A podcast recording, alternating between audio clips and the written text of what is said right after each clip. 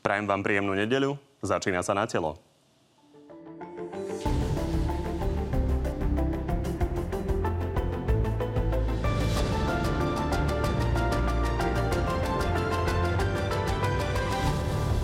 Boj s koronavírusom sa zdá sa kľúčovo presúva do rómskych osád. Viaceré sú už v karanténe.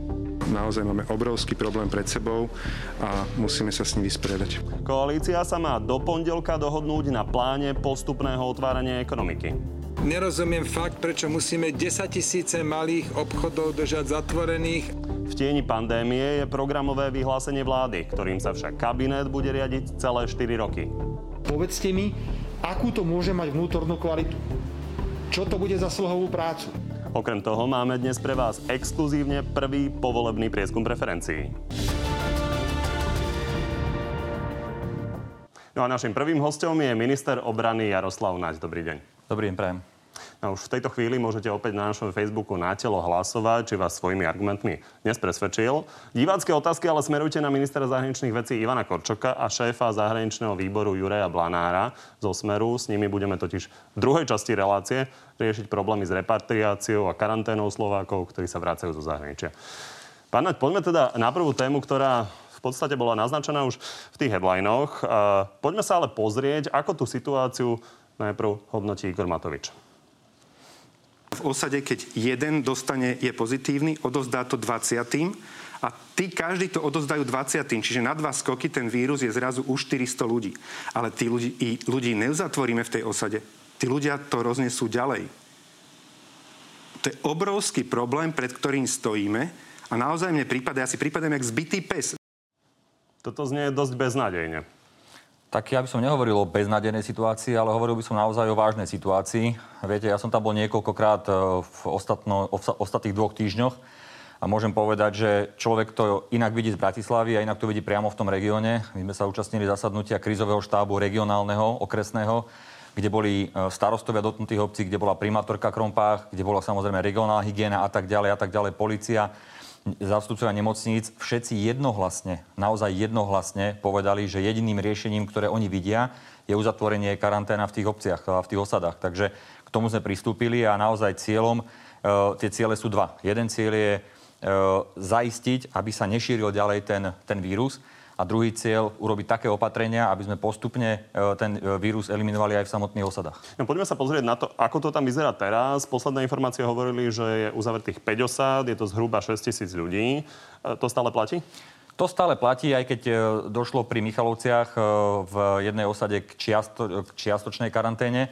To znamená, časť obce, niekoľko budov je vyčlenených, lebo tam prišlo k lokálnemu zamoreniu a robíme také opatrenia, aby sme nemuseli celú obec e, izolovať. E, uvidíme, aké budú ďalšie výsledky v najbližších hodinách a dňoch. Koľko máte momentálne zapojených vojakov do tohto stráženia osad? Do tohto konkrétneho, to znamená do toho projektu alebo scenára, ktorý voláme Umbrella, tak do toho je okolo 200 vojakov zapojených. To znamená, že máte kapacitu na to, keďže premiér tvrdí, že sa to bude stupňovať, že sa to bude rozrastať ten zoznam tých osad, ktoré bude potenciálne treba zavrieť. Uh, koľko viete ich takýmto spôsobom zavrieť? Veľmi bude záležať od toho, aké konkrétne opatrenia budú príjmané, ale samozrejme tých osad je viac ako tisíc na Slovensku a my keby sme zapojili všetky nielen Uh, nielen všetky príslušníkov ozbrojených síl, ale aj policie a záchranárov, hasičov a nejaké iné uniformované zložky, tak by sme dokázali možno, možno niekoľko stoviek osad riešiť. Čiže toto... Čo by ale malo stačiť, lebo keďže doteraz vieme, že zhruba 15% z tých, ktoré boli testované, tak boli aj s ložiskom nákazy? Áno, môžem povedať, že k dnešnému dňu, aby som povedal presné čísla, e, sme 155 osád sme e, pretestovali, alebo teda tie osoby, ktoré e, ľudia vyčlenili, konkrétni, ktorí sa tomu venujú, to znamená starostovia alebo regionálny hygienik a tak ďalej, určil osoby, ktoré máme pretestovať a z tých 155 osád v 16 osadách boli pozitívne, e, pozitívne nájdení nakazení ľudia. Čiže ak sa na to pozerám, pokiaľ to bude týmto spôsobom pokračovať, tak vyzerá, že armáda je schopná zvládnuť aj teda ten zvyšok tých komunít. No ja by som to zďaleka nezužoval iba na ozbrojené síly. My nie sme e, schopní... Bavíme sa teraz o ozbrojených silách a tie spolupracujú samozrejme tak. s políciou, ale keď sa bavíme o vašich kapacitách, vieme, že momentálne máte zapojených denne zhruba 700 vojakov, čo teda zďaleka nie je tá kapacita, ktorú máte k dispozícii. Takže v podstate všetky tak, ako sa to dnes odvíja podľa toho súčasného testovania. Rómske osady, ktoré bude treba karanténizovať, tak viete pomôcť karanténizovať. Rozumiem vaše otázky, ale vy musíte pochopiť, že tých okolo 800 vojakov, ktorí sú denne, tak oni samozrejme sú na smeny. To znamená, aby som ich vedel prerotovať, tak potrebujem 3x800. To znamená, to už je 2400 vojakov, ktorí sa venujú len tým osadám a tým e, úlohám aktuálne. A celkovo, keď viem nasadiť možno 7000 vojakov, tak zase až taký veľký priestor naozaj nie je. Čiže približný priestor je trojnásobný proti tomu súčasnému? Povedzme plus Keď minus, hovoríme áno. 2400 versus Áno, 7000, áno. približne takýto. A otázka je teda, že či to bude stačiť. Poďme sa pozrieť na to, ako to momentálne v tých osadách vyzerá. Keď ste mali nejakú skúsenosť, čo ste si povedali z toho, čo ste robili doteraz, že by bolo treba robiť inak? No musím hlavne povedať, že je to prvýkrát v histórii, kedy sú ozbrojené sily na takúto konkrétnu aktivitu nasadené. Ukazuje sa, že sú dobre pripravené, že naozaj, keď niečo funguje dobre v tom domácom krizovom št- e, systéme alebo krizovom riadení, tak sú to ozbrojené sily. Naučili sme sa aj postupom času, získali skúsenosti v mnohých ďalších oblastiach, čiže pri tých ďalších a ďalších osadách budeme ako keby skúsenejší a budeme už vedieť, čo treba robiť. Ale áno, tie základné veci, ktoré na ktoré prídete priamo na mieste, je to, že tie e, lokálne, tie miestne autority to nemajú až tak e, v rukách, ako by to mali mať, aj v zmysle nejakého zákona o núdzovom stave a tak ďalej. A veľa vecí Hovoríme musia... o starostoch? No, nehovoríme len o starostoch, ale hovorím napríklad aj o tých e, lokálnych e, e, krízových štáboch alebo lokálnych zložkách, ktoré by mali zabezpečovať povedzme potravu alebo nejaké vodu a tak ďalej. Hej. Museli sme veľa vecí riešiť na mieste. Naozaj zabezpečujeme vodu, zabezpečujeme drevo, jednoducho také bežné veci, ktoré potrebujú tí ľudia na to, aby jednoducho mohli fungovať v tých, v tých osadách. Zároveň dezin, dezinfekciu, pardon, my sme zdezinfikovali okolo 40 tisíc metrov štvorcových e, už teraz, ako vojaci hovorím. Čiže áno, postupne sa e, ako keby špecializujeme na nejaké konkrétne oblasti, ktoré nefungujú a tie zabezpečujeme my. Čo je asi dôležité, je komunikácia. Tam sa ukázalo, že je tam problém v komunikácii. Pokiaľ viem, tak napríklad Andrej Bán to spomínal, ten bol priamo navštíviť novina z denníka N, jednu a, z tých karanténizovaných osád a spomínal to, že sa šíria dezinformácie, že napríklad Romovia boli pripravení ísť do a, karantény vojenskej, ale potom to odmietli, lebo cez noc a, sa presvedčili o tom, že na nich idete robiť pokusy. S týmto ako pracujete? Áno, tak je tam samozrejme množstvo dezinformácií, ktoré sú jednak vyt- vytvárané vnútri a druhá samozrejme na sociálnych sieťach a tí Romovia, ktorí sú v tých osadách, tak oni preberajú aj to, čo vidia na sociálnych sieťach. Máme tam špecializovaný tím civilno e, vojenskej spolupráce, to sú psychológovia, to sú ľudia, ktorí vysvetľujú tým ľuďom aj v rómskom jazyku veci. Máme tam kňazov, máme tam psychológov, snažíme sa získavať informácie a ukludňovať tých ľudí. Áno, je pravda, že najprv sa časť e, e, karanténizovaných ľudí e, žiadala presunúť do do štátnej karantény a potom, keď sme im zabezpečili ten presun, tak na poslednú chvíľu to zmenili a jednoducho to odmietli a nakoniec išiel jeden človek namiesto 25 napríklad. Čiže tieto veci tam sú, my na tom robíme. Naozaj veľmi nám pomáha to, že tam dávame kňazov, ktorí Romovia sú veľmi veriaci ľudia a dokážu tam množstvo dobrej práce urobiť. Takže toto je ďalšia skúsenosť, ktorú budeme robiť. No a ešte jedna oblasť, ktorá je mimoriadne dôležitá, sú lekári a zdravotníci. To sme tam tiež dali vrátane teda e, obveziska, to je taký názov, ktorý aby ľudia vedeli, to je možno taká malá nemocnica alebo také, také malé zariadenie, kde vieme nejaké základné veci riešiť tak uh, jednoducho všetky tieto veci práve smerujú k tomu, aby sme ukludnili situáciu, aby tam nebolo napätie. Kto by vám v tom mohol pomôcť sú mimovládky. A tie ale premiér obvinuje z toho, že teda nič e, poriadne nerobia v tých osadách, že nech si to tam idú vyskúšať. Na druhej strane napríklad zdravé regióny tam pomáhajú, s tými ste sa aj stretli, takže už ste schopní naštartovať nejakú lepšiu spoluprácu s týmito ľuďmi, ktorí majú kontakty s tými Rómami miestnymi? Rozumiem, zdravé regióny nie je mimovládka. Zdravé regióny sú súčasť ministerstva zdravotníctva a tí robia vynikajúcu prácu. E, Naozaj musím povedať, že v tých karanténizovaných osadách mimovládne organizácie nepôsobia. Čiže tá kritika, ktorá prichádza naozaj z Bratislavy, prichádza z Bratislavy. Veľa vecí, ktoré nám vyčítajú, sa reálne na mieste robia, len tí ľudia to nevedia, lebo oni sú naozaj tu. My budeme veľmi radi, keď sa mimovládne organizácie naozaj rozhodnú ísť priamo do tých osád a budeme s nimi spolupracovať a bude to výborné. Ale kritizovať odtiaľ z Bratislavy je veľmi jednoduché a veľakrát neoprávnené. Takže definitívne, aké je poučenie pre uh, budúci vývoj v tých romských osadách? Čo sa bude robiť inak? No tak e, nemyslím si, že veľa vecí by sme robili inak. E, Niektoré opatrenia smerujúce k zabezpečeniu do, pardon, stravy, vody, hygieny a tak ďalej budeme robiť hneď od začiatku. My nebudeme sa spoliehať na niekoho iného, ale inak... Takže tam ste čakali pomoc od uh, lokálnych uh, predstaviteľov a neprišla. Aj to tak bolo nejakým spôsobom komunikované, len napríklad viete, aj, aj tam vidíme úžeru napríklad, to je vážny problém. E, Keď tam niekto zabezpečil potraviny, tak výrazne predražené a tak ďalej. Čiže to sú Kde veci, sa toto ktoré... stalo? No tak to je, sú podnikatelia aj v tých osadách. Jednoducho sú podnikatelia, ktorí zrazu sa rozhodnú, keďže vidia, že tí ľudia sú karanténizovaní a nevedia ísť nakúpiť niekde do mesta alebo niekde iné, tak výrazne zvýšili ceny potravy, napríklad. Viete povedať konkrétny príklad, kde sa toto stalo? No, hovorím o karanténizovaných osoba, o, osadách, takže práve Čiže práve, vo všetkých priamo v tých, nie vo všetkých, ale myslím, že to mali, ak, neviem teda, či to bolo v Žehre alebo to bolo v Krompachoch, ale to je v podstate jedno. Pointa je tá, že aj takéto prípady tam nastali a museli sme potom získať z externého prostredia potraviny, aby sme dokázali vybalansovať uh, tieto veci.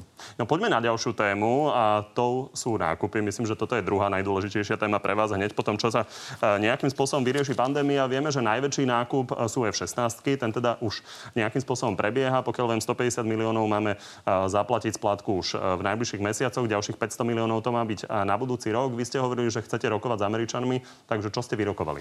Tak začnem tým, že z celkovej sumy za nákup len tých strojov ako takých, to je 1,6 miliardy, to je len suma za nákup strojov bez nejaké logistiky a tak ďalej, tak z toho už zaplatila predchádzajúca vláda takmer 1 miliardu. Tie peniaze odišli. Keby sme sa my aj rozhodli z nejakého dôvodu zrušiť ten nákup, tak 1 miliarda by išla do nenávratna. Takže e, dnes uvažovať o tom, že zrušiť celú... Vy okolo toho tak našlapujete. Je dôvod rušiť ten nákup? No tak e, boli dôvody rušiť ten nákup? Ja od začiatku som hovoril, že e, bol šitý horúcový hlov. Ja som rád, že smerujeme k tomu, aby sme sa zbavili e, migov, ktoré sú naozaj kazivé a ktoré nelietajú a dnes náš náled ako pilotov je možno tretinový z toho alebo štvrtinový z toho, čo by mali mať v zmysle štandardov na to, kvôli tomu, že tie migy majú vážny problém s fungovaním. Na druhej strane, za v podstate 24 hodín mala bývalá vláda na to, aby nejakú analýzu, ktorú pripravilo ministerstvo obrany, zvážilo a na základe toho rozhodli o nákupe, ktorý v celkovej hodnote bude prevyšovať 2 miliardy eur. Jednoducho podľa mňa to z hľadiska nie, že by tam niekto bral nejakú korupciu alebo nejaké, ale nebol to transparentný proces. Pri takomto nákupe sa malo ísť inou cestou, podľa môjho názoru. Na druhej strane si ctíme jednoznačne tie záväzky, ktoré tu boli. Miliarda bola zaplatená. Treba nám zaplatiť za stroje ešte asi 600 miliónov. Áno, 175 e, miliónov do konca septembra a budúci rok okolo 500 miliónov eur nedokážeme zaplatiť ako rezort obrany budúci rok pri, tej, tomto, pri tejto kríze, pri tomto vývoji e, verejných financí 500 miliónov. Hovorím o tom s Američanmi, máme veľmi dobrú komunikáciu. Ja si som to deklaroval, mám pozitívne náznaky z americkej strany, že nám výjdu v ústretí a výrazným spôsobom buď to natiahneme tie splátky a ich znížime, alebo dokonca tam budeme mať nejaký odklad. Toto takže je aby sme si to definitívne vyjasnili, takže F-16 mať budeme, to už je fakt. Áno. Budeme, je možné, že budeme mať menej F-16?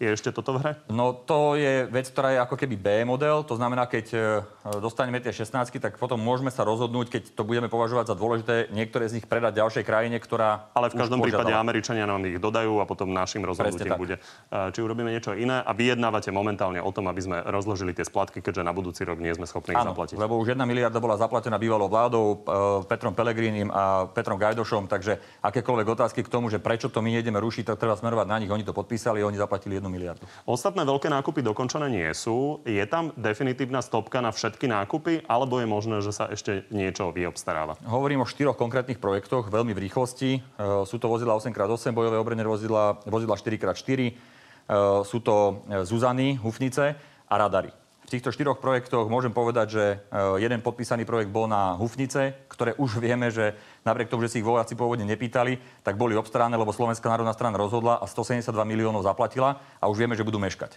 Hej? Jednoducho ten projekt e, je, je v problémoch.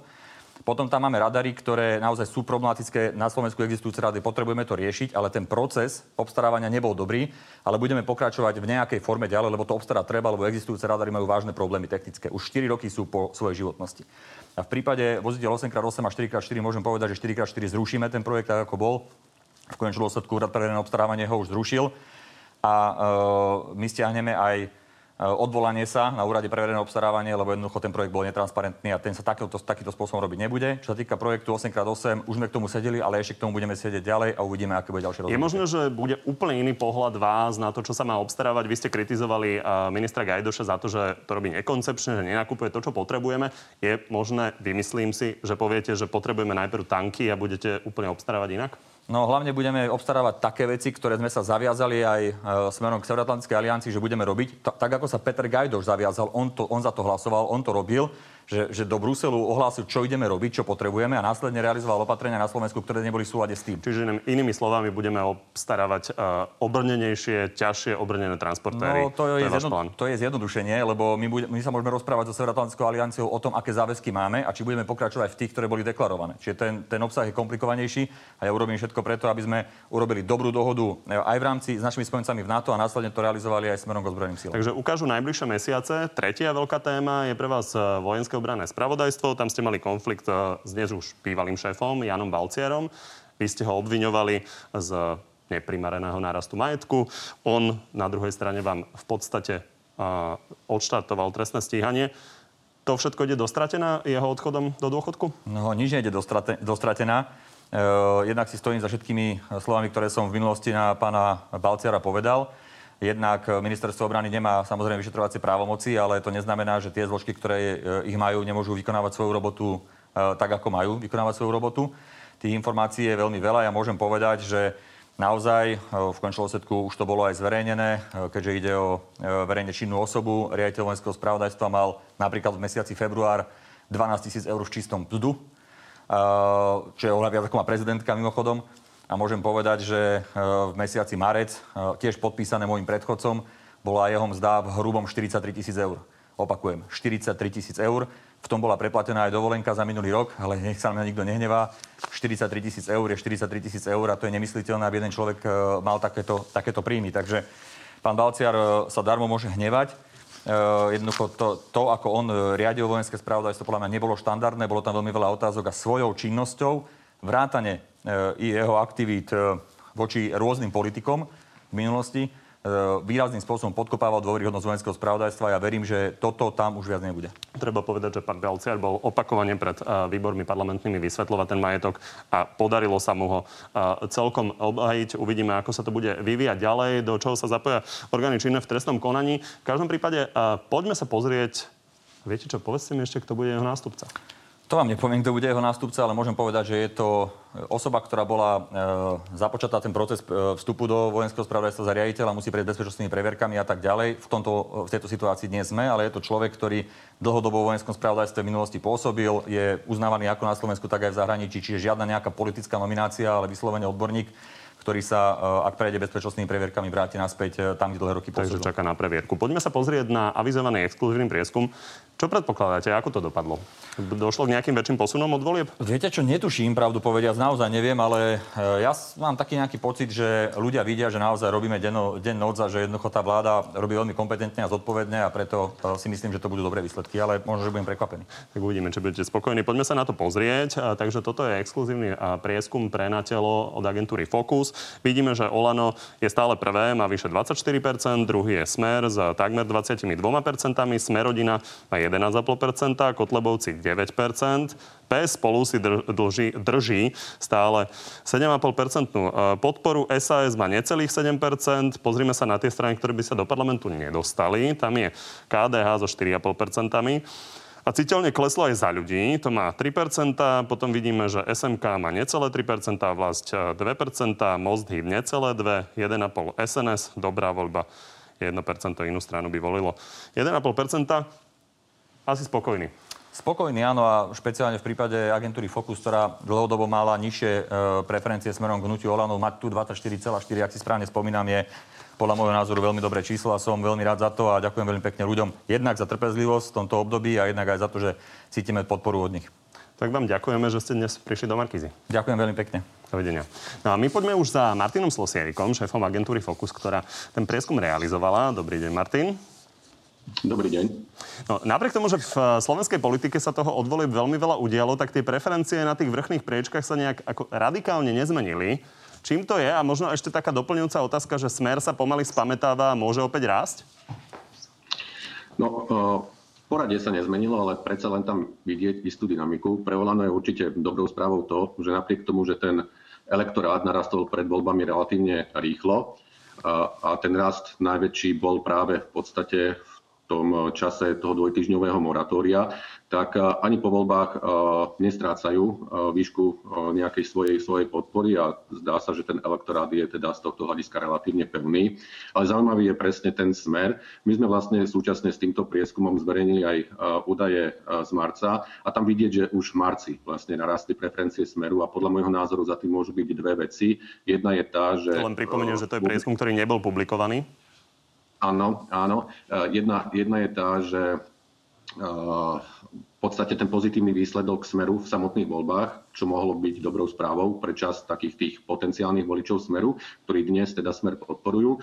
A ten druhý faktor, na ktorý netreba zabudnúť, je to, že každopádne e, čas v podstate začiatku tej koronakrízy riadil vtedajší premiér Peter, Peter Pellegrini aj z našich iných prieskumov, ktoré boli publikované. Vieme, že, že verejnosť, povedzme, tie dva týždne vnímala veľmi pozitívne, pozitívne, čiže to sa mohlo podľa môjho názoru prejaviť aj, aj na tých preferenciách. Olano, Olano má v tomto zmysle teda rovnocenného súpera.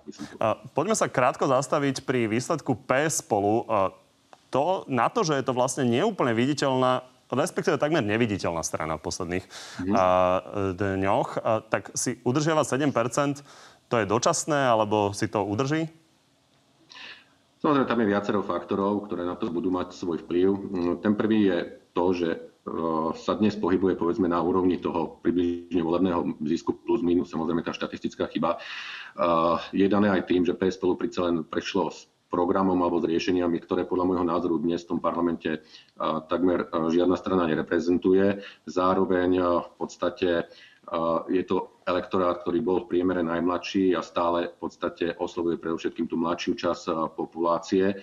Eh, opäť, keď to porovnáme povedzme s tými marcovými výsledkami, tam vidieť, že došlo k istému sklamaniu, vtedy tie preferencie klesli, približili, približili sa bližšie k 5%. Dnes ten rast eh, tých preferencií je podľa mňa, alebo ten návrat tých preferencií na tú úroveň 7% je daný práve poklesom strany za ľudí, ktorá čiastočne ako keby poskytla voličov tejto strane, koalícii. Na to sa chcem práve ešte opýtať, otázka. ešte vo finálnej otázke. 3% to je jasné odprevadenie z parlamentu. Andrej Kiska teda sa dlhodobo neobjavuje. Je tá strana mŕtva, alebo má šancu sa z tohto ešte spamätať?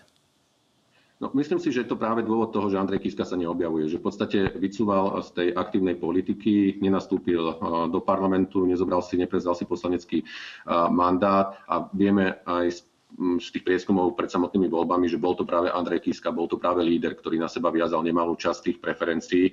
To znamená, že pred za ľudí dnes stojí v podstate veľká úloha to by presvedčiť teda voličov, že sú silnou programovou stranou aj bez Andreja Kisku. A samozrejme hľadať nového lídra, respektíve, respektíve uh, um, promovať ho čo najviac. Ďakujem a prajem príjemný zvyšok nedele. Pekný zvyšok nedele. No, medzičasom nám pribudli ďalší hostia. Dobrý deň. Želám ministrovi zahraničných vecí Ivanovi Kočokovi. Dobrý deň, ďakujem za pozvanie. A podpredsedovi Smeru a súčasne novému šéfovi zahraničného výboru parlamentu Jurajovi Blanárovi. Dobrý, Dobrý deň, prajem, ďakujem za pozvanie. No, páni, poďme sa pozrieť najprv na to, čo z vášho rezortu vás oboch e, zaujíma ľudí asi najviac, a to je situácia na hraniciach. To je trošku špecifická situácia, to bežne e, ministerstvo zahraničných vecí e, neriešilo. Pán Kočok, opýtam sa vás, keď ste videli tie zábery toho, ako to tam vyzeralo v posledných dňoch, a čo ste si pomysleli? Tak je to výsledok mimoriadnej situácie, v ktorej sa nachádzame a na jednej strane rozumieme občanom, ktorí sa chcú vrátiť domov, ale na druhej strane je tu efektívne vytvorený určitý lievik medzi kapacitami, ktoré máme doma a medzi tým vysokým počtom občanov, ktorí sa chcú vrátiť domov. Mnohí z nich mimochodom podľa mňa aj preto, lebo tá epidemiologická situácia na Slovensku nie je zlá, čiže tá atraktivita vrátiť sa domov je e, prirodzená, ale aj tu si myslím, že sme prijali dobré opatrenie e, práve pred pár dňami, že občania, ktorí cestujú individuálne domov, v ich vlastnom záujme by mali 72 hodín pred odchodom alebo nástupom na cestu ohlásiť, že prídu tak, aby keď prídu na hranicu, aby tam tie čakacie lehoty predtým, ako budú umiestnení do karantény, boli čo najnižšie. K tomu sa dostaneme. Pán Blanár, vaše hodnotenie je aké? Je pravda, že nefungovalo to už za vás. Na druhej strane mali sme dosť času na to, sa ako štát na to pripraviť. Čo hovoríte na to, ako to štát zvláda? V prvom rade mi dovolte, keď som to prvýkrát eh, pogratulovať pánovi ministrovi, že bol menovaný a dúfam, že skúsenosti, ktoré získali počas našich vlád na ministerstve zahraničných vecí a v diplomácii využije dobre.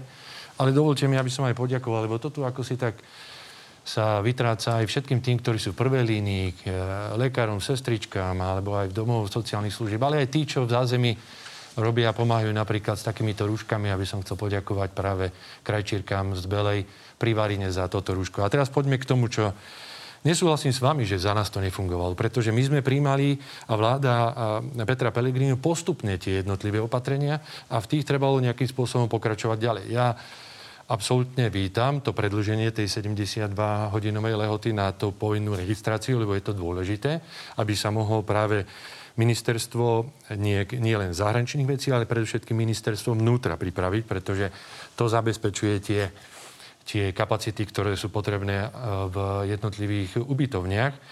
Avšak máme tu iné opatrenie, ktoré má trošičku, tak by som povedal, zneistuje, ak k tomu sa dostaneme, a to sú tí pendleri, pretože tí sú... Pendlerom sa dostaneme o pár minút. Dokončíme ale situáciu týchto repatriantov. A vieme teda, že máme tu teda e, predlženie tej lehoty, 72 hodín. Tí, ktorí sa nahlásia, tak by mali reálne teda sa dostať tak, aby to boli, e, bolo za ľudských podmienok. A, takže toto sa bude diať. Viete už zaručiť, že tí, čo sa naozaj s týmto predstihom nahlásia, tak budú odvezení v priebehu pár hodín a nie v priebehu pol dňa? Tak uh, robíme preto maximum, ale samozrejme, že tie kapacity doma nie sú nekonečné, ale výrazným spôsobom sa ostatnú, za ostatnú dobu uh, zvýšili. Hovorím o tom permanentne s, minist- s ministrom vnútra. No a som presvedčený, že keď občania naozaj dodržia tú disciplínu, čo minimum vyplniť naozaj registračný formulár, je to v ich záujme 72 hodín predtým, tak naozaj na tých hraniciach už budeme vedieť trošku ten lievik akoby, uh, akoby rozširovať. Ale naozaj to číslo, E, občanov, ktorí sa chcú vrátiť domov, je stále relatívne vysoké. Mimochodom dnes, chcem len, chcem len e, povedať, prichádza na Slovensko z Veľkej Británie, zo Švajčiarska, z Francúzska, zo Španielska celkom 190 e, občanov letecky, autobusmi, takže v podstate každý deň je to, je to číslo vysoké, ale tie kapacity rastú a ja chcem aj z tohto miesta poďakovať ministrovi vnútra a vlastne všetkým, ktorí v krátkej dobe dokážu takýmto spôsobom vytvoriť priestor, aby ľudia mohli ísť do karantény. 190 ľudí nie je málo, tak to je celkom zaťažkávajúca skúška. Pozrieme sa na to, ako to celé dopadlo. Pani, poďme na tých pendlerov, lebo toto je vec, ktorá zaujíma nielen tých ľudí, ktorí pendlujú cez hranice, ale samozrejme aj mnohých ďalších ľudí, ktorí sa obávajú, že toto nám prinesie nákazu, to neustále pendlovanie e, cez hranice. Takže tam máme tiež prijaté nové pravidlá s tým, že uh, ak si dobre pamätám, tak je to o tom, že 30-dňový test musí mať, je respektíve maximálne 30-dňový, samozrejme môže byť aj menej, uh, na to, aby mohol pendlovať uh, ten človek 30 kilometrov uh, cez hranice. Pán Blanár, dobré opatrenie? Nuž, pozrime sa na to trošku zoširšia, pretože bol tu pred nami pán minister Náďa, hovoril o romských osadách a Zoberte si, že títo ľudia sú niekde okolo našich hraníc, kúpili si tam nejakú nehnuteľnosť, ktorá je lacnejšia ako Bratislava. Bratislava je extrémne drahá. A dnes si budú musieť každý mesiac urobiť na vlastné triko, na vlastné náklady v podstate ten test, ktorý sa pohybuje niekde na úrovni 70 eur. A teraz, keď si zoberiete, že ich je viacej v rodine, tak sú to veľké náklady. A neberúc do úvahy, že to sú desiatky tisíc ľudí, keď zoberieme, že by to bolo 15 tisíc ľudí, ktorí takto pendlujú, a kým si do prvého urobia tieto testy, musia sa objednať a môže sa stať, že celé sa to zhustí na 3 dni, kde bude treba otestovať 5000 ľudí. Zoberte si dnešné číslo, ktoré dosiahla táto vláda, je niekolo 3000. Ako títo ľudia sa budú môcť otestovať? A nehovoriac o tom, že platia dane tu na Slovensku a pritom si budú musieť platiť, platiť aj tieto testy. Zoberme si na misku váh tak máme tu rómske osady, čo treba samozrejme testovať, lebo je to potenciálna nákaza, ktorá sa môže rozširovať. Títo to dostávajú zadarmo a máme tu pendlerov, ktorí si platia svoje dane, všetko, čo, sa, čo majú voči štátu a musia si platiť e, tieto testy, čo je podľa mňa nie je dobré. A nehovoriac o tom... Nielen Rómovia to dostávajú zadarmo, dostávajú to zadarmo no, aj, aj musíte... napríklad repatrianti, treba povedať. Ale musím... Repatrianti to, tí to sú zdraví, ale potrebujú ale... sa preukázať uh, tým, aby vedeli cestovať. Pán redaktor, dajte to na misku váh. Ja si myslím, že títo ľudia rovnako by to mali mať nejakým spôsobom zaplatené a títo ľudia by mali dostať nejaký, nejaký benefit. To znamená nie vytvoriť im nejaký priestor, kde jednoducho budú môcť byť testovaní bez toho, aby mali z toho problém, že to nestihnú e, do nejakých 30 dní. A toto podľa mňa nie je vyvážené naviac. Viete, po 15 dňoch môže dostať ten vírus a to testovanie ho vôbec nemusí zachytiť. To znamená, ja si myslím, že toto opatrenie je trošku nedotiahnuté a je potrebné sa vrátiť k nemu, pretože prinesie množstvo problémov a to by sme neboli radi, tak ako tu sedíme. Pán minister, pán Bonár otvoril úplne logické argumenty a treba povedať, že aj Richard Sulik spomínal, že na čo 30-dňový test a je samozrejme e, možnosť aj testovať sa častejšie. Druhá vec je, že či by sme to zvládli. Mm. Takže e, Igor Matovič už naznačoval, že možno napriek tomu, že to má platiť od 1. maja, sa to ešte zmení. Zmení? No, keď e, bola o tom debata na krizovom štábe ona bola veľmi podrobná, tak chcem povedať, že o tomto sa rozprávalo, ale prevládla, alebo prevládol ten princíp, že treba urobiť všetko preto, aby sme zabránili naozaj akémukoľvek riziku prenosu. V tomto, v tomto ale platí, že tá mobilita zvyšuje e, riziko a aj cez hraničná, pretože Vieme z predchádzajúceho obdobia, že viacerí e, občania, ktorí prišli na Slovensko, prišli zo zahraničia. Áno, v tomto sa nespochybňujeme. V tom sa nespochybňujeme, ale tiež by, som, tiež by som, pán predseda, ako nerobil, nerobil teraz tej otázky, trošku aj delil občanov, vidíte, tam na, podľa etnického princípu a tak ďalej. Ja si myslím, že to, čo je dneska najdôležitejšie, je ochrana, ochrana zdravia a ale chcem povedať aj to, že ani táto vláda nie je hluchá. To znamená, že ak uvidíme, že toto je niečo, čo je problematické, čo nie je udržateľné, verte tomu, že budem prvý, ktorý na ústrednom krízovom štábe o tom e, hovoriť bude. A chcem veriť aj tomu, že e, ak by to vstúpilo do platnosti, tak to je ohlásené k prvému maju, že to snáď bude posledné.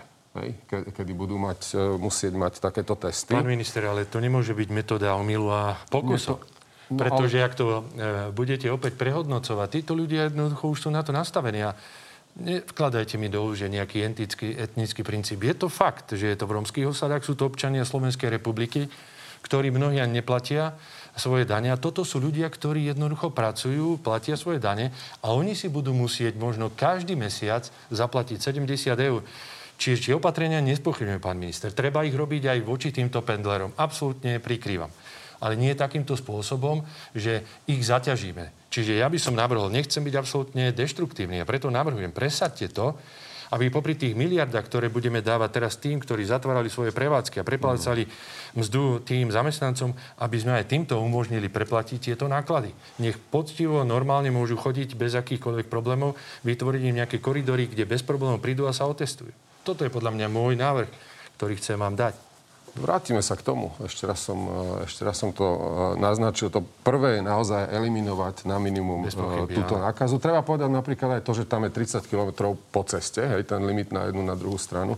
Ale vy hej. už nekontrolujete vstup do toho 30-kilometrového pásma. Jednoducho my nemôžeme, myslím, povedzme, že na rakúskej strane, my nemôžeme ignorovať to, že miera nákazy za tými 30 km Pán minister, toto neignorujeme, ja hovorím o tých no, ale... nákladoch na tie testy. K tomu sa vyjadriť. No ja viem, pre vás je podstatné náklady. Lebo... musíme myslieť na tých ľudí. Pre vás je podstatné v tejto chvíli náklady. Nie, nie, nie, nie, nie. Ja súhlasím s tým, že ich budeme kontrolovať. Ešte raz, aby ste to nespochybňovali. Súhlasíte, ale hovoríte len o nákladoch a to sa mi zdá trošku... Nie, nie, nie, povedal som to hneď na úvod. To, to, sa mi zdá... to som hneď na úvod povedal. Pán minister, nesnažte sa ma prekrúcať. Nie, ja si neprekrúcam. je to dobré opatrenie, treba ich kontrolovať, ale nie taký takýmto spôsobom, že to naložíte na nich no. a oni nie sú schopní to ani zabezpečiť. Môj záver je z toho, že hovoríte, že to je dobré opatrenie. Ja vám hovorím, že sme flexibilní, nemáme zatvorené oči ani uši. Tak, Vrátime sa k tomu a som rád, že hovoríte aj vy, že pre ochranu zdravia a zabranie šírenia je to dobré opatrenie. Určite, Dobre, takže uvidíme, že či to bude zmenené ešte pred tým 1. májom, odkedy to má e, celé e, byť účinné. Ale poďme sa teraz pozrieť na to, čo hovoria na to okolité krajiny, lebo jedna vec je, čo si my tu povieme a druhá vec je, že či to okolité krajiny príjmu.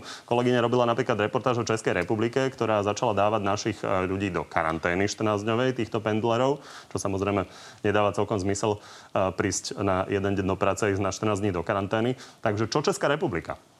No, tam práve bolo prijaté e, takisto opatrenie, kde sme vyšli ústretí zdravotníckým e, pracovníkom, ktorí, ktorí pendlujú, teda najmä, najmä zo Slovenska na českú stranu a Samozrejme, to ochranné opatrenie je sprevádzané tým, že tam treba mať e, na, najstarší, teda dvoj, dvojdňový e, negatívny test, ktorý z môjho, stran, e, z môjho pohľadu je naozaj nejakým ústretovým krokom aj voči Českej republike, pretože sa správajú veľmi, veľmi kooperatívne. Chcem im z tohto miesta za to e, poďakovať pri repatriácii e, našich občanov. No a verím, že toto zase na druhej strane umožní aj našim občanom, aby, ktorí tam majú zamestnanie, aby mohli s takýmto negatívnym atestom uh, proste chodiť a pracovať. Takže aby sme sa pochopili definitívne, takže tá 100-kilometrová hranica, o ktorej sa hovorilo, že zdravotníckí pracovníci budú môcť na túto vzdialenosť cestovať, tá už je teda prijatá a Česká republika to akceptovala a 14-dňové karantény ona, pre našich občanov ona, tým pádom zanikajú. Nie, pán redaktor, ona nie je 100-kilometrová, ona je vyčlenená uh, na 4 susediace uh, moravské kraje, ktoré teda susedia so Slovenskou republikou. Čiže ona je v teórii v podstate možno ešte dlhšia ale je to územné členenie, ktoré zachytáva štyri moravské kraje. Toto funguje a teda už sa nemusia obávať e, pendleri naši iní, nezdravotníckí pracovníci, že by ich dávali do karantény. Áno. Výborne. Pán Blána, súhlasíte? Dobré opatrenie? Ja si myslím, že toto je práve ukážka toho, ako by sme mali postupovať. To znamená s okolitými krajinami, a napokon hovorí o tom aj cestovná mapa, svojím spôsobom je to opatrenie, ktoré prijala Európska komisia, by sme mali koordinovať všetky tieto postupy. Darmo urobíme v jednej krajine nejaké opatrenie, ak to nebude reflektovať tá naša susediaca. Čiže toto je podľa mňa správny postup a treba v tom pokračovať ďalej. No, ešte, ešte snad dodám aj to, že jedným z kritérií, prečo sa to urobilo voči Českej e, republike, je to, že miera nákaz je tam výrazne nižšia ako v iných štátoch, respektíve podobná e, ako u nás. To znamená, nechceme vystavať riziko ani našich ľudí a samozrejme chceme byť zústretí no, aj celkom súhlasím, lebo tá smrtnosť v Českej republike sa pohybuje už ku 400 obetiam. U nás je to, tuším, 12 aktualizované. Čiže buďme opatrní, súhlasím, ale ten rozdiel medzi Českou republikou a Slovenskou je zatiaľ markantný, chvála Bohu. Pán, pán poslanec, že ten my rozdiel. sme to neotvorili voči Českej republike, ale voči území, ktoré je vymedzené tými krajmi a tam podľa zistenia aj našich, e, našich kolegov a hlavného hygienika po výmene s Českou republikou vieme, miera nákazy v týchto krajoch českých je nižšia a preto je toto opatrenie z našej strany. Rozumiem. Pre ľudí, ktorí sú treba z, z východu republiky, vysvetlím, že naozaj toto je veľký problém pre moravské nemocnice, keďže veľa, najmä zdravotných sestier, ale samozrejme aj lekárov tam pracuje. Páni, poďme ďalej na Rakúsko, Maďarsko, Poľsko. Čo tam majú očakávať teda ľudia, ktorí tam pracujú? Um, Tieto máte... naše pravidla budú prijaté a teda bude ten pohyb bezproblémový? Nie je tam žiadny takýto problém ako v prípade Českej republiky? No tak v prípade Českej republiky pochopiteľne ten, ten tok je, je samozrejme uh, oveľa vyšší, ale u tých uh, ostatných uh, susediacich štátov naďalej platí to pravidlo, ktoré teraz bolo zavedené a ktoré je predmetom nejakého vyhodnocovania a to je jednoducho mať pri sebe ten negatívny jednomesačný atest. Pýtam sa na to, že či tam nie sú žiadne nezrovnalosti a že či to teda bude fungovať. Nie, nie sme, nie, sme si, nie sme si toho vedomi, ale samozrejme ešte chcem dodať, to ja úplne chápem uh, občanov Slovenskej republiky, ktorí uh, majú či už trvalé bydlisko 30 km niekde za hranicami na, na maďarskej strane alebo na, na rakúskej, ale verte, je to všetko vedené precízným pozorovaním tej epidemiologickej situácie a snahou čo najviac eliminovať riziko e, takéto nákazy e, smerom, smerom na Slovensko. Chceme chrániť, e, chceme chrániť aj ich a verím, že na to nájdeme riešenie. Pani, ešte sa poďme pozrieť na jednu vec v súvislosti s Českou republikou. Ono to možno znie trošku ako vtip, ale České cestovné kancelárie začali hovoriť o tom, že by vyžadovali od vlády, aby vyjednala koridor do Chorvátska na letné dovolenky. Pán minister, vy krútite hlavou, ale ja som počúval ministra zdravotníctva Českého a on tvrdil, že sa vyjednáva aj so Slovenskom o tom, že by takéto nejaké dovolenkové podmienky mohli byť dané. Takže deje sa toto? Nemám o tom informáciu. Ak niečo takéto prebieha medzi ministrami zdravotníctva, toto nechcem v tejto chvíli, v tejto chvíli špekulovať. Sústredili sme sa naozaj a podľa mňa voči Českej strane sme našli dobré riešenie, pokiaľ ide o týchto zdravotníckých, e, zdravotnícky personál. Ale čo bude, čo bude v lete? V princípe, viete čo, ja si myslím, že naozaj pre, pre takú nádej ľudí, že sa, že sa blížime e, postupne e, k nejakej lepšej situácii. Každý už rozmýšľa samozrejme, čo bude nad, na, cez dovolenky. Podľa mňa to je úvaha, ktorá v istom momente príde na stôl. Všetko bude závisieť od vývoja tej situácie. Viete, nebudem komentovať tento, toto opatrenie alebo nejakú myšlienku, pretože to naozaj ukáže čas. Bodaj by sa nám podarilo uvoľňovať na Slovensku tiež e, tie možnosti pre rozbehnutie ekonomiky. Napokon čakáme veľmi na opatrenie, ktoré má predstaviť vláda v pondelok. Avšak dovolím si vrátiť sa ešte k tým pendlerom a predsa chcem požiadať, pán minister, skúste ešte raz prehodnotiť. Tých 30 dní je naozaj problematické a vytvoriť nejaký ten priestor pre tých ľudí, aby mohli byť efektívne testovaní, aby nemali problém s tým, že dnes sa môžu ešte otestovať na Slovensku, ale na budúce, keď im to padne tak, že budú v Maďarsku alebo v Rakúsku a tam to budú mať problém získať, tak vzniknú problémy a už bude neskoro. Nabádam na to, že ja súhlasím absolútne, že treba chrániť týchto ľudí, ale aj nás, ktorí sú v ich blízkosti a pendlujú. To je absolútne v poriadku, napokon to aj vláda Petra Pellegriniho prijala, ale skúste to zjednodušiť, lebo dnes už mnohí odborníci to spochybňujú, dokonca petícia je spísaná tých, ktorí takýmto spôsobom pendlujú. Viete, a ak sme sa mohli zaujímať, alebo presnejšie sa zaujímali súčasné vládne strany, ktoré boli opozícii, o všetkých e, ľudí, ktorí sú v zahraničí, aby mohli voliť v parlamentných voľbách, vtedy to bolo dobré, ale dnes už zrazu sa mám taký pocit, že im to dávame na pleci a to nie je dobre. Uh-huh. Pán predseda, ako túto, túto interpretáciu trošku odmetal, lebo ste odišli od toho Pán Milan, niekoľko... sa, že niekoľko, krátka reakcia pána ministra, niekoľko, poďme už ďalej. Niekoľko sto kilometrov a chcem vás len ubezpečiť, že ľudí e, počúvame rovnako my vo vláde, ako ich počúvate vy v opozícii. No, poďme trošku do širšieho rozmeru z našich hraníc. Poďme sa pozrieť na vzťahy s veľmocami a napríklad aj na vzťahy s Európskou úniou a pohľad našich ľudí na ňu. Poďme sa najprv ale pozrieť teda na Čínu a konkrétne na pohľad Roberta Fica. Sme na dobrej ceste v úvodzovkách úplne definitívne zlikvidovať akékoľvek vzťahy medzi Slovenskom a Čínou. Ak sa takto bude vláda Slovenskej republiky správať k Číne, ako sa správa s takou neúctou a s takým dešpektom, tak to môže mať ďaleko siahle dôsledky na vzájomné hospodárske, ekonomické a politické vzťahy s touto krajinou. A vy veľmi dobre viete, že my viac potrebujeme Čínu ako Čína nás. Pán minister, čo si o tom myslíte? No, že je to um, učebnicový, alebo ak chcete, encyklopedický príklad toho, ako sa jednoducho naháňajú domáce politické body s príliš uh, vážnymi vecami. Pán Blonár? Treba povedať, že ja som sa pozrel, ako nám Čína pomohla a našiel som teda e, dodávku 2 miliónov e, rúšok, ktoré sme riadne zaplatili a 400 tisíc sme dostali zadarmo, ale žiadnu ďalšiu pomoc e, nepoznám. No už, pán minister, očakával som trošku opatrnejšie vyjadrenie, ale viete, vy ste ešte neboli vo funkcii, keď prišli dodávky tzv. rýchlotestov z Čínskej republiky.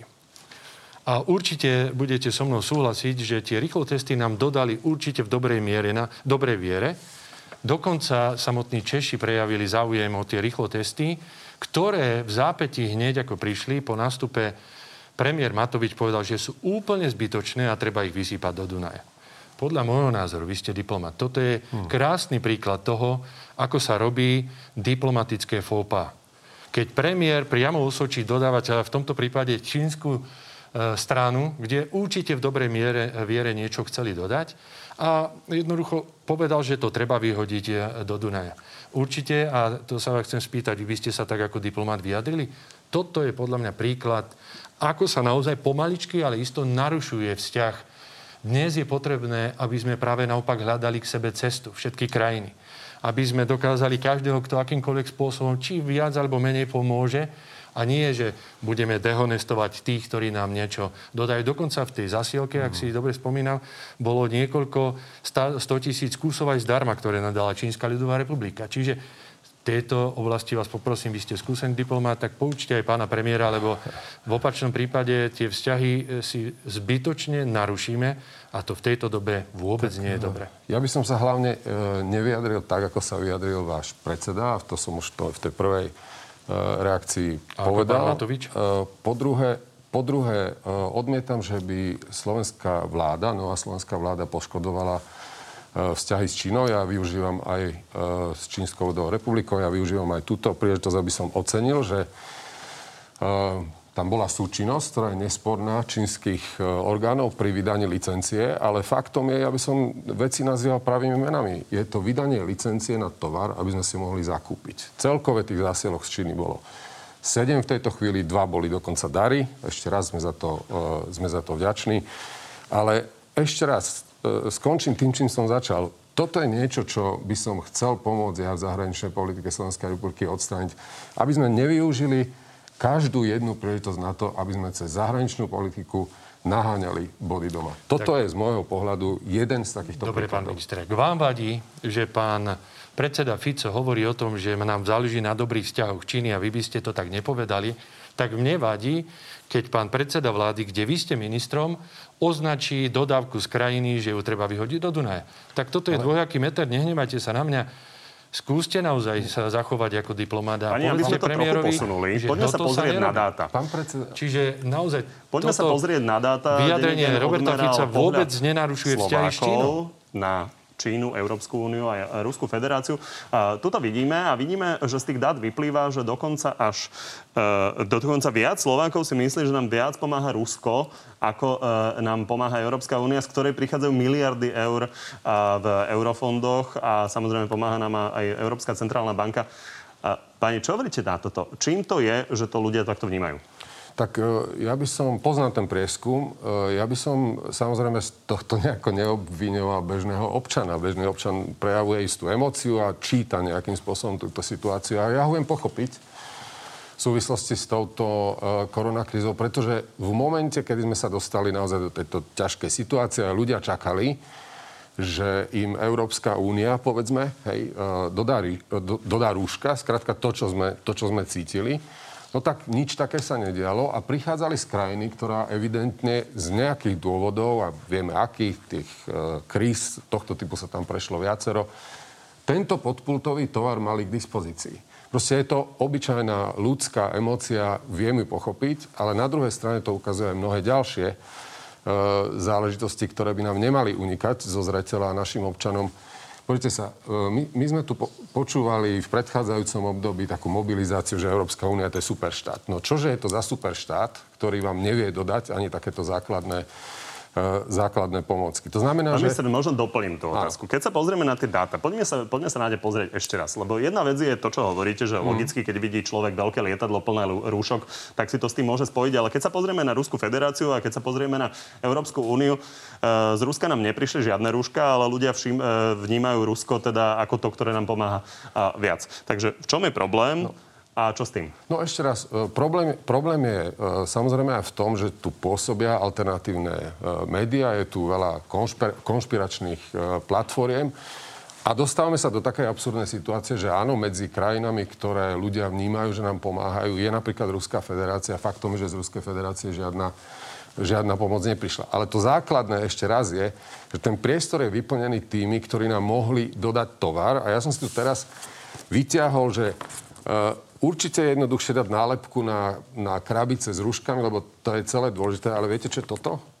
Tu sú stovky miliárd, ktoré Európska e, únia uh, pripravuje a chce pomôcť uh, svojim členským štátom, aby sme zvládli túto krízu. Inými slovami, ako ste povedali, je oveľa ľahšie dať nejakú nálepku a lajkovať obrázok s, proste s rúškami a s krabicami v lietadle, ako niečo takéto, čo nevyvoláva žiadnu emociu. Takže z môjho pohľadu je to len prirodzená reakcia našich ľudí na, na, na to, čo vidia, ale je našou úlohou, a preto aj vítam E, to, čo robia mnohé médiá, že tieto veci a súvislosti vysvetľujú. Pán Milánár, môžete samozrejme reagovať, ale doplním ešte otázku. Keď sme sa už dotkli Ruskej federácie, tak táto vláda plánuje prijať novú bezpečnostnú stratégiu.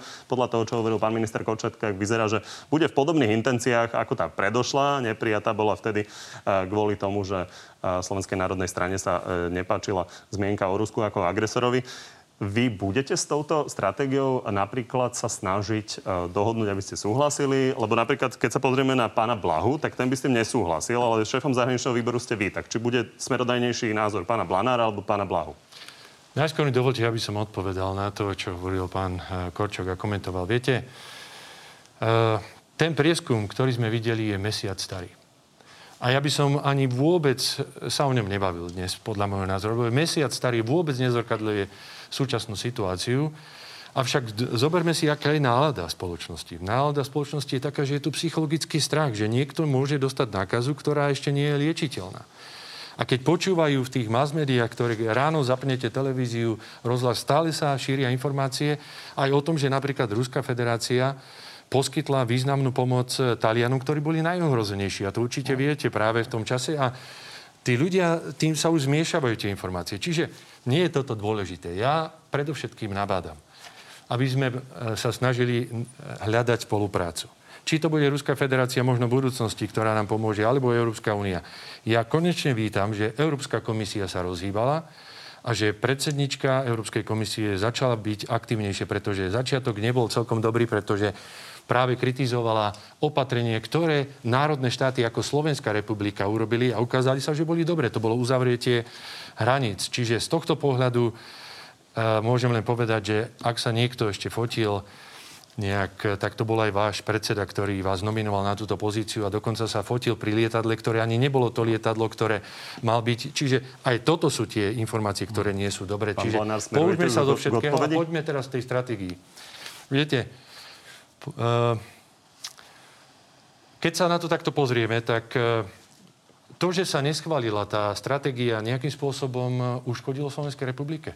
Ja si myslím, že nie. My sme rešpektovanou krajinou tak Európskej únii, ako aj v rámci NATO. A to určite so mnou budete súhlasiť. My sme svojím spôsobom rešpektovali nášho koaličného partnera, Slovenskú národnú stranu a nejak sme sa snažili s nimi výjsť aj v tejto oblasti. Gro vlastne celej tej stratégie si myslím, že je v poriadku, až na niektoré výhrady, ktoré mali. Ale e, tie, ja som tu nie na to, aby Pán som Blanár, komentoval. čiže Počkajte, ľudia, toto je dôležité. Dal som vám priestor už pomerne Nie, nie, nie, dlhý a neodpovedali ste stále Ja na otázku. pretože- Čiže aby sme rozumeli tomu, ako sa zachová strana Smer, v prípade, že tá stratégia bude v podobných intenciách, ako ju napísal Mhm. váš minister Lajčák, tak Smer bude za, bude tam konsenzus opozícia a koalície na tomto? E, Ja si počkam, ale pretože to je hypotetická otázka, ktorú Dobre, ste uvidíme. dali. My určite odpo- budeme spo- po- postupovať tak, ako doposiaľ. Aj tá naša stratégia, ktorá bola program vyhlásení vlády, bola dobrá. To znamená, ja nebudem komentovať teraz SNS, ale mohol by som komentovať, ako bude zahraničná stratégia, napríklad berúc do úvahy to, že jedna z koaličných strán, kde e, pán minister v súčasnosti je, má vzťahy napríklad s Národným frontom Marie Le Pen, alebo s e, Ligou Severu e, v Taliansku, ktorí absolútne idú proti Európskej únii. A to je súčasťou tejto vlády, ktorá jednoducho má tam takéhoto koaličného partnera. V čom vidím takisto problém, keď hovoríte o SNS? Pán Blanár, nahrali ste mi, toto je A to presne už je- to už je vec, ktorá je potrebné zobrať. Takže poďme do záverečnej rubriky. A ja už na to nič nemôžem povedať. Páni, takže odpoviete nám na tri otázky áno, nie. Pokúsim sa. Pán Blanár, začnem vami. Ak by sa dnes konal snem Smeru, volili by ste za predsedu súčasného šéfa strany Roberta Fica? Bol by som toho, ktorý by kandidoval a mal najväčšiu podporu. Vo vládnom programovom vyhlásení je aj záväzok umožniť Slovákom dlhodobo žijúcim na území iného štátu mať dvojité občianstvo. Súhlasíte s tým? Toto je opatrenie, ktoré je veľmi problematické a treba sa s ním vysporiadať. Súvisí s Maďarskom, ktoré urobilo prvý krok a my sme museli urobiť druhý krok. Áno alebo nie? Priznám sa, že je dobre, keby sa to už po- podarilo vyriešiť. Považujete špeciálne po prijati posledných zmien v Maďarsku režim Viktora Orbána za demokratický? Toto si myslím, že je naozaj problematické, pretože to aj Európska komisia kritizuje napríklad tej e, mape, ktorá bola zverejnená. Čiže toto je naozaj veľmi citlivá vec a myslím si, že touto cestou by sa nemali vydávať ani Maďari. Pán minister, rovnaká otázka. Na Maďarsko? Áno, ale. Ste nestraník, do funkcie vás ale nominovala SAS. Táto strana je vám aj programovo najbližšia? Áno. No a k tej otázke, ktorú otvoril pán Blanár. Váš predchodca Miroslav Lajčák mal pre zahraničnú politiku viaceré konflikty s bývalým predsedom parlamentu Andrejom Dankom. Obávate sa, že to bude vyzerať podobne aj s pánom Borisom Kolárom? Nie. Tak vám, pani, ďakujem, že ste dnes prišli do Markízy. Ďakujem pekne za pozvanie. A ja ďakujem za pozvanie a prajem pekný deň všetkým na Slovensku. No, a že ste boli opäť s nami, ďakujem aj vám. Vidíme sa opäť o týždeň s ďalším zaujímavým prieskumom. Zatiaľ ešte príjemný zvyšok nedele.